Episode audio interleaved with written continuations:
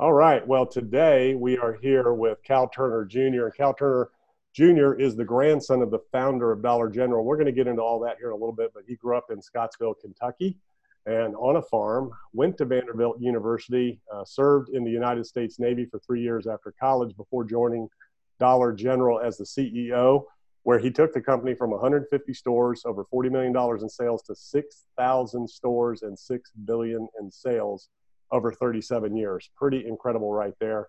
Uh, served on the board of a lot of major companies like Shoney's First American, First American Bank, uh, and on the board of educational, civic, civil, civic, and charitable organizations like Vanderbilt and Fisk universities. Um, he is also a lifelong Methodist and has been inducted uh, into the Fellows of the Society of John Wesley's by the Tennessee Conference of the United Methodist Church. And he is coming to us today from Nashville, Tennessee. And you know, all of that, Cal. And I tell you, the, the thing to me is it's just an honor and a privilege to be able to call you a friend and a mentor. And just, I, I really appreciate you spending a few minutes with, with me today. And you always have just such great wisdom to share. Thank you, Greg. I consider us to be brothers in Christ. Yes, sir. Yes, sir. Absolutely. That's, that's the best of all to say that you know, when I read your book, um, it, it, really, you know, I've known you for a couple of years now, and we've talked several times. But when I read the book, it gave me an insight to you in a way that, I mean, I knew you were special, and I knew the story was special, but the way you laid the book out and the things that you talked about, and expressing and sharing your faith throughout the journey, um, and the trials and the tribulations and the difficulties and the and the things that happen um, really struck me in a way that you know I just I have to, I have to talk to Cal and we've got to get this out and I want to ask some questions and going back to the beginning, you know, so the Dollar General store is such an iconic, revolutionary brand. I don't think a lot of people quite realize where it's at now. Sixteen thousand plus stores, twenty-seven billion dollars in sales. Look how well they're doing without me, Greg. the mark of a true leader, right? What's the mark well, of a great leader? Well, I've changed my definition of leadership to say that, of course, since I would qualify to be a good one with that definition. Yeah. How well people do without you. That's right. That's right. It should do even better.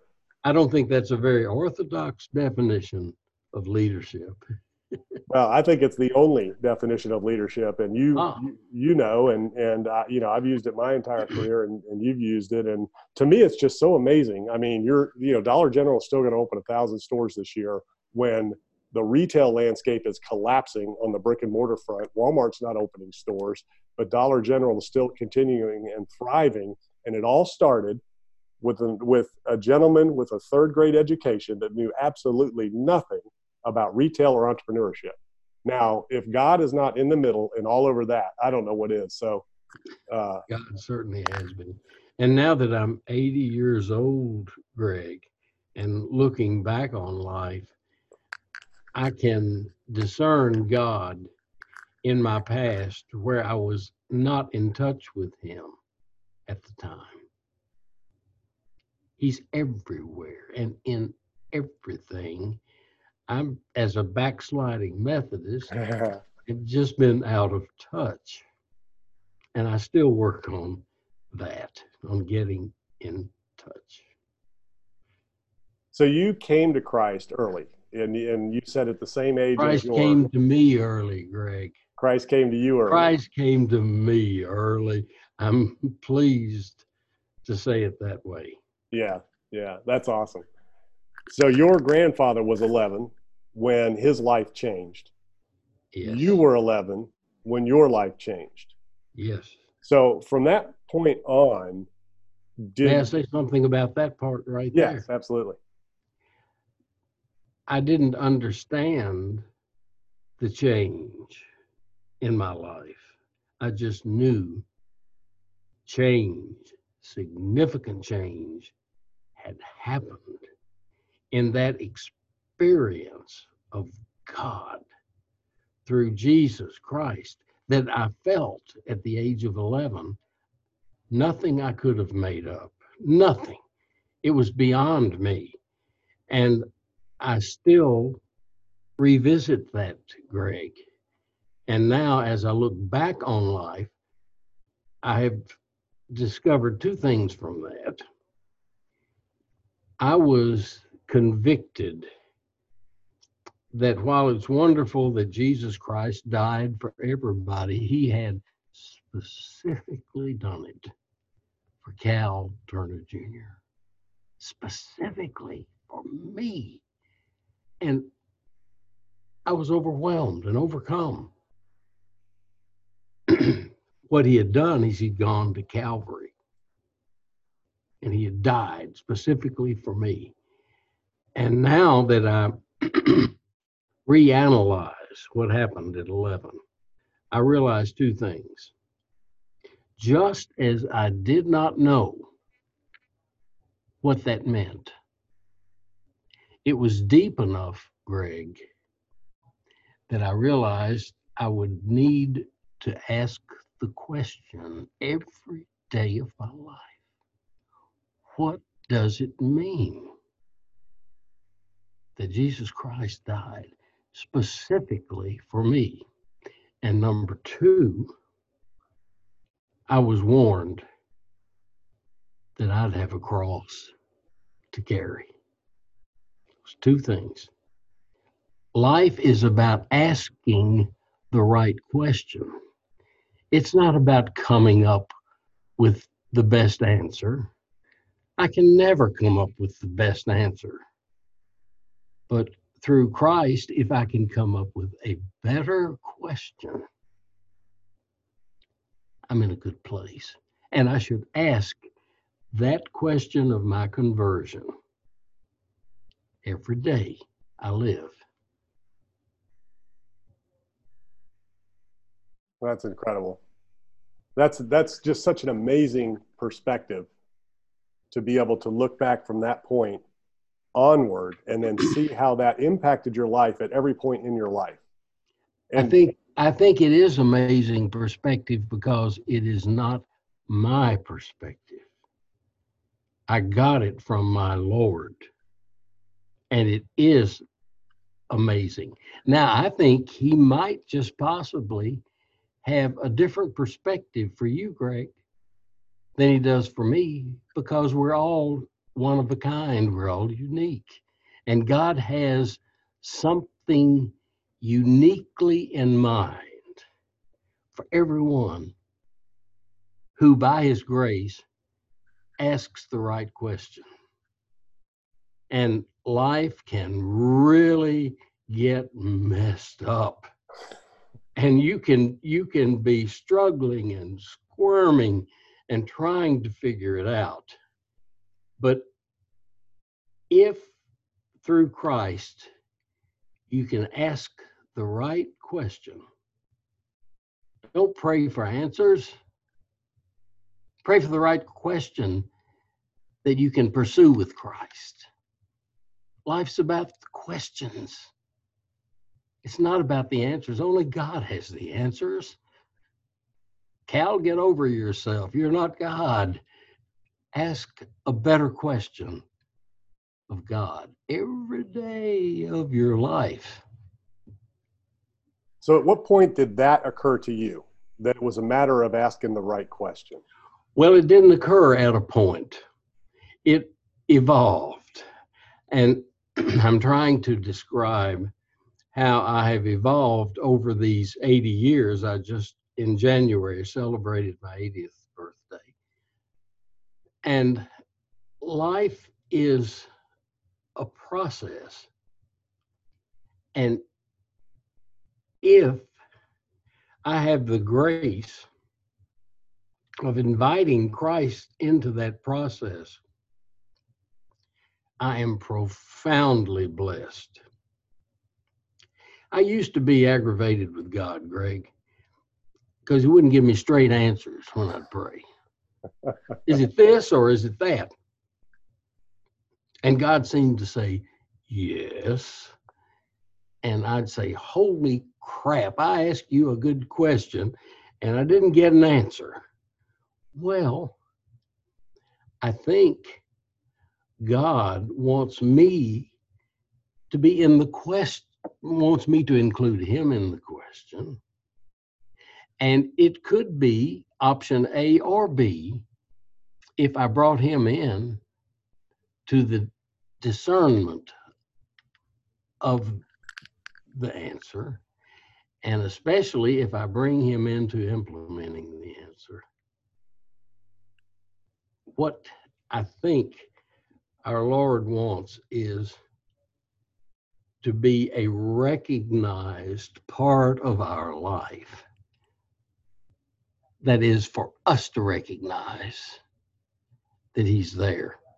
And I've always called myself a practicing backsliding Methodist. and and I was once asked point blank, what's a backslider? And I, I said, well, a backslider is someone who has Jesus Christ as his standard. And that forces him to acknowledge he's a backslider. But that acknowledgement of being a backslider perhaps helps him to connect with other backsliders in a way that can everybody can backslide less and help each other. I need the help of my brother like you, Greg. I, I, I'm a hanging, hurting hog. I grew up on the farm. no, I didn't grow up on the farm, but I've been around farms. All you were born on the farm. well, but uh, life is in the everyday living, and it's full.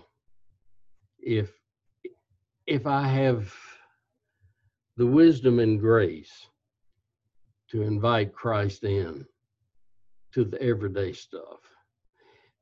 And I've always thought that Jesus Christ is the most misunderstood, underestimated uh, of all. And if I if I can just uh, use a question to bring him in and for us to have a a connection as brothers. That's why I like saying to you, Greg, uh, never mind friend, which is is great. I consider you my brother in Christ. I admire how you pursue that question and how you do it with so many people in a way that helps everybody.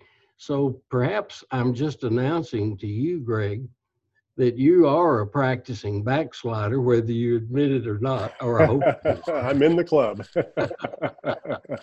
yes. Well, you, you know, it's just such an amazing story and journey in your book. So the other thing that struck me, and I got it right away, my father's business, because I know you. So a lot of people that didn't know you would assume that that book was about your father, your earthly father and they would read into it and even reading into it they might still think well it's a book about your you know your grandfather and starting the company and then your dad being in there and of course you grew up in the company starting by pushing the broom around in the stores and following you know your dad and your grandfather around the stores. And uh, how did you and when did you come up with that? Because i know that's not the title that you started with. Oh we worked hard to get the right title. And um, when that became under consideration, I realized that is the right title. And I think every reader of the book is on earth to pursue my father's business. And I hope by sharing my pursuit of my father, earthly and heavenly father's business, if I share that with the ups and the downs, the heartache, the pain, the loss, the mistakes I've made. Maybe I can help the reader in the reader's pursuit of my father's business. That that's what I hope to do, and I did intend the double meaning. Um, many times throughout the history of the company, I'd be with with some friends and I'd have to go back to work and I'd say, excuse me, I have to be about my father's business. Well, that, you know, Christ in, at the age of 12. And didn't you know that I'd be about my father's business when Mary and Joseph were really ticked at him for what he had done? He said, well, I'd be about my father's business. Well, see, he was a year older than than I was at my time of conversion, but he was already about his father's business. Yes, that's that's such a great just there's just so much in there when you think about my father's business and being about my father's business. Uh, there, there's so much you can do with that, and so much people can take with it. But I'm glad that you were given that title because I know you didn't pick it. We know it was given to you, and and it, it is out there, and it is impacting in a way that I think is. Uh, I mean, it's just it's it's going to impact in a way that I think that's even beyond anything that that either one of us can imagine. It's uh, that was perfect. I hope so.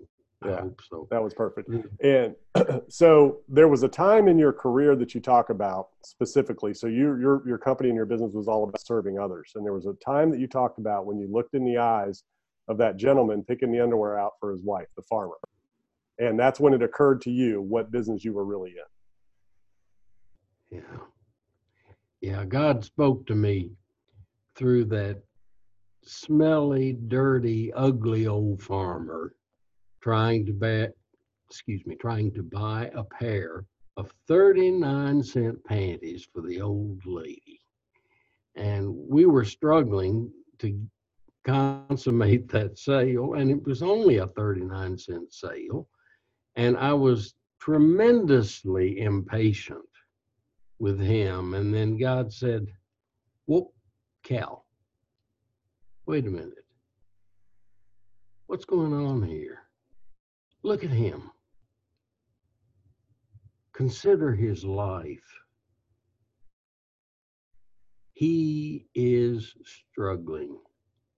Relative to him, you're rich. Now, we weren't rich back then but relative to him, I was.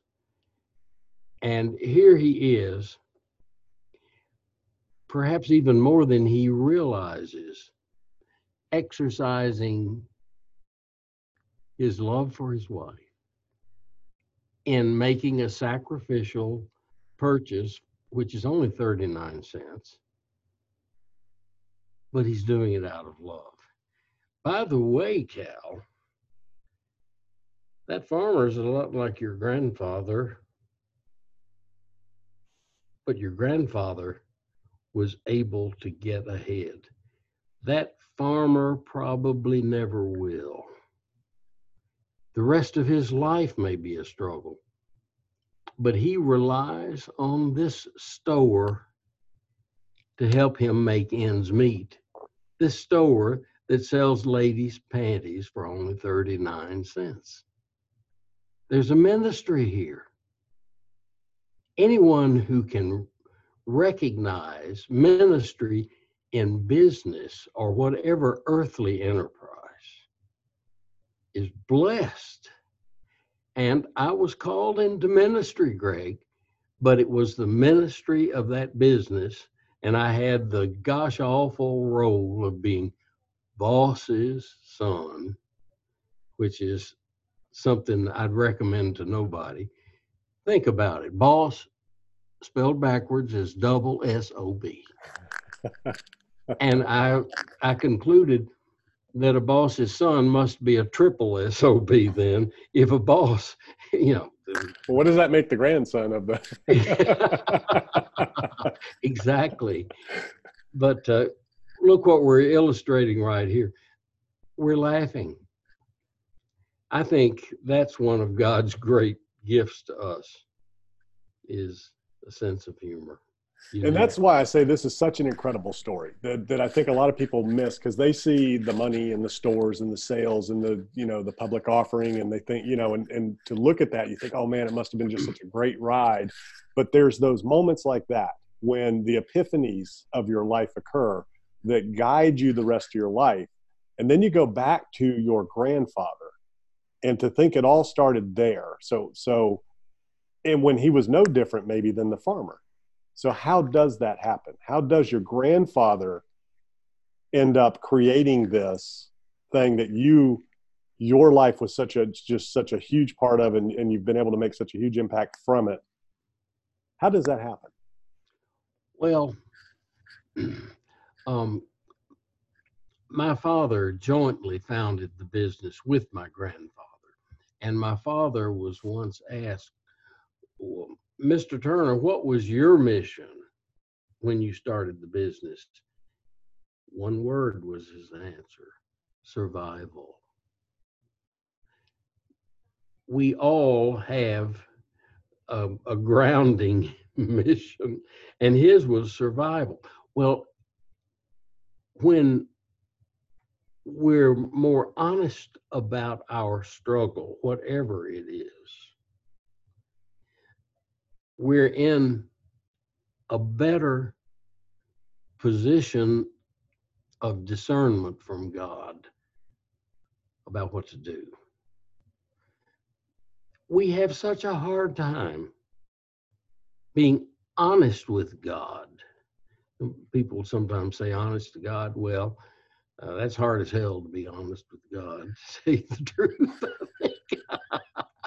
and and it, it also involves being honest with self. And uh, I have a hard time doing that, Craig. I am a backsliding Methodist. Let's see, what was the question? I think we got the answer. okay, good. we have a tendency to do this. Everybody thought they were going to hear, how do you build, you know, a company into 600, you know, and we could oh, talk yeah. about that stuff all day long, but your book, and I'm going to put the links in there for, for this. Um, There's you know. one thing I'd like to tell you, if I may. Yes. Uh, I decided to own my role in the company. Look, we all know how I got my job. I'm the boss's son. And I confess to you that I'm over my head in my job and I need your help. Now, I've tried to do, I have done most of the jobs you do growing up and working in this business, and I am good at none of them. But that makes me respect you who are good at them. And it helps me to know that I need your insight and wisdom. And if you will help us to put this company together in a way that that really works for the customer, all of us together, there will be great success. And I commit to you that we'll share it with you. If you help us, we'll all share the success. My dad used to say, I love to share the cake with anyone who helped me bake it. it so yeah, it's just sophisticated leadership. I would say, hell no. You've got to connect with real people undergoing real problems in life. And I found that business gave us opportunity to do that, to help each other, to help each other to learn. But you've got to get over yourself. You've got to admit what seems obvious to, to others. You've got to admit your mistakes. You've got to admit your inadequacy and they'll be encouraged to help you overcome that. If you share yourself with others, they will help make it worthwhile for you and them. Well, you just shared with us the true, most pure definition of sophisticated leadership, what you just said. Oh, most leaders go and they get uh, an MBA from the top schools in the world and will never connect with what leadership is at its essence, at its true spirit, at the heart of leadership, like you just did. That is sophisticated leadership. Well, well, thank you. I, I haven't thought of it that way. it is. And, uh, you know, everybody thinks strategy and planning and goal setting and vision. No. Sophisticated leadership is what you just defined. It's taking others over self, yielding to them, and not only allowing them to do their job, but inspiring the greatness in them to even want to do the job for you? Well, Greg, when I was getting out of the Navy, I had uh, become an officer in the Navy and done my time. I decided, well, maybe before going in the business, I should, I should get my MBA. So I applied and went through all the paperwork and the stuff. Uh, two of the really top business schools, and I heard from each of them. One of them rejected me, and the and the other one said your application is incomplete, but we invite you to resubmit. I said, well, thank you, Lord. I know what I'm supposed to do. I'm supposed to go back in the business and learn from the founding entrepreneur of that business. And when I got back there, Greg, I discovered that he was a terrible teacher. He couldn't explain to me why he did things or how he made decisions. It all seemed to come from his gut. And I would say, Well, Daddy, is it uh, what made you decide that? Is it uh, this, uh, these reasons? No. These were no. Well, I kind of, you know, he couldn't explain it. So I thought, well, all right, maybe I should have gone to one of those highfalutin institutions of higher learning to get an MBA. but, but I got uh, I was blessed with better training when I got back to the, the company. And you know where I learned my best, you know, how I learned my best resource in the company? How's that? I learned it from the customer. If you know how to ask good questions, the customer can explain pieces of the business to you that you should put together in a better understanding. I could have learned so much from that ugly, awful old farmer and, and that transaction of the lady's panties. So, you know, it's interesting. We started this conversation, and maybe this is a good way to, to wrap it up because you know you and I could talk all day. So I don't think they'd listen. Yeah. yeah. Because they're smart. We started with you saying you have to ask the right question to complete your journey of faith.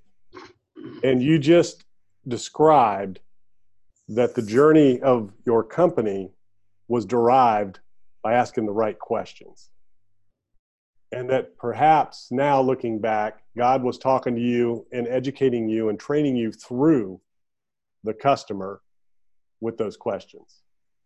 Yes, yes. So here's the question. okay.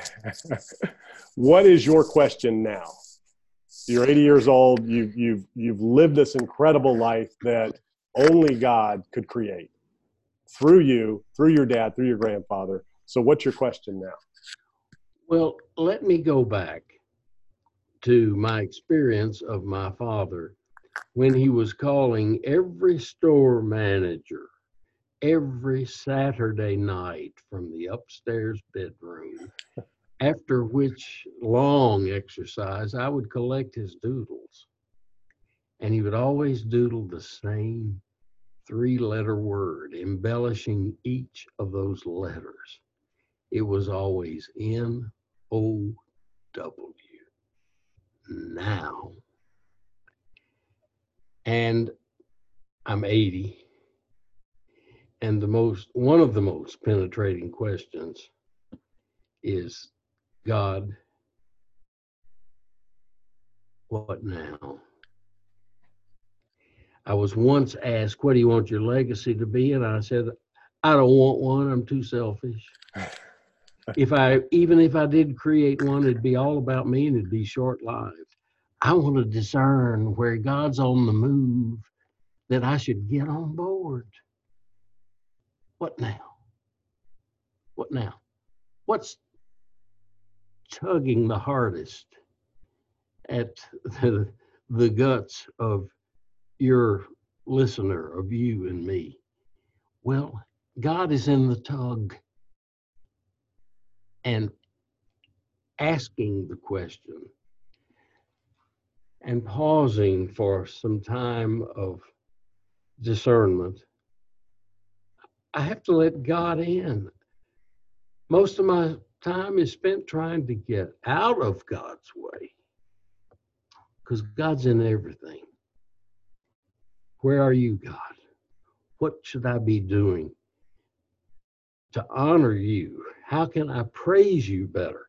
How can I be more thankful for life and the opportunity you give me? How can I be a good steward of today, of NOW?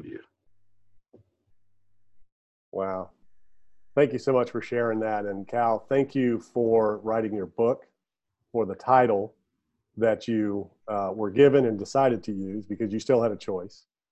And uh, and for spending a few minutes today, you know, sharing your wisdom and, and your stories. And it's just it's just always so much fun to talk to you. I just I really thank you so much. Thank you. You made it fun, Greg. And I thank you.